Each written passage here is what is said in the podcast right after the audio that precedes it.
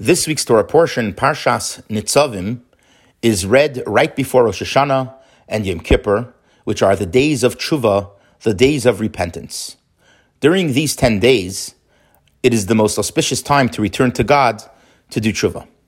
The verse in the Torah portion of Nitzavim speak about returning to the righteous path.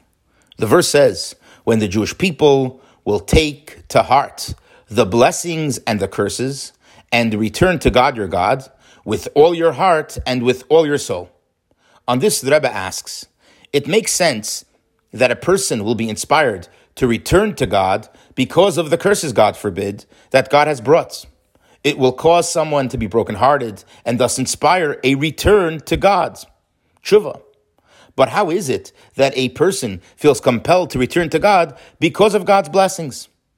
The verse says that a person returns because of the curses and blessings. And this that Rashi didn't give any insight here is because the verses can be understood at the literal at the literal level.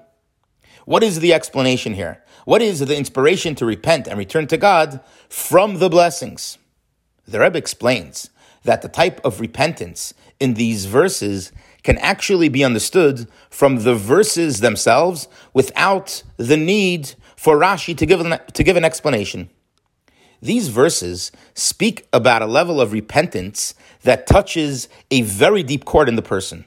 The pain and feeling of remorse is so deep that it inspires a person to return with all your heart and with all your soul, like the verse says. It's obvious that when a person, God forbid, is cursed, that he will feel distressed and in pain, causing him to repent but there's yet another level of pain that a person can feel, which the verse speaks about. The verse says, the blessings and the curse. The blessing and the curse. This alludes to a situation where a person had blessings and then that blessing was taken away from him.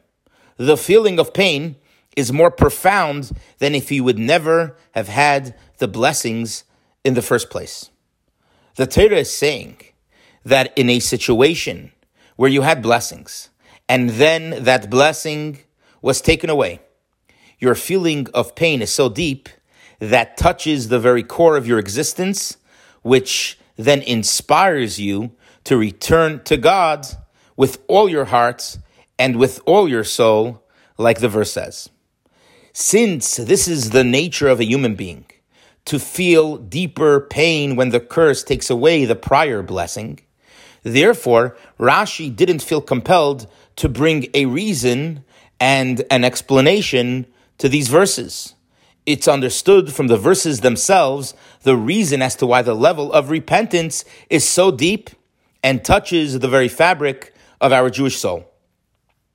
But one can ask, what does this mean that God bestows blessings and curses? It is known that no evil thing is issued from above. God is the essence of good.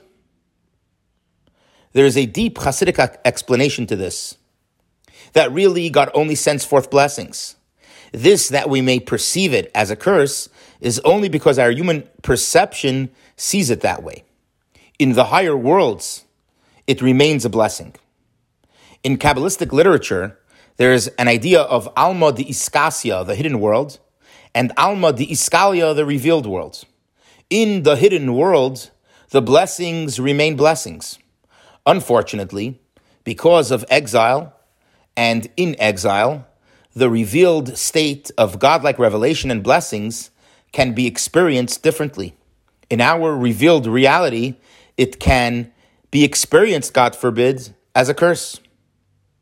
Actually, Targum Yonasan translates the word klala curse to mean substitute, meaning that really God only issues blessings. But since we live in exile, these blessings can later be substituted by something else. But the ultimate closeness to God will be in the times of Mashiach, when we will witness and see that everything that God has done for us in exile was for the good. Wishing you a Shabbat Shalom and Shana Tova.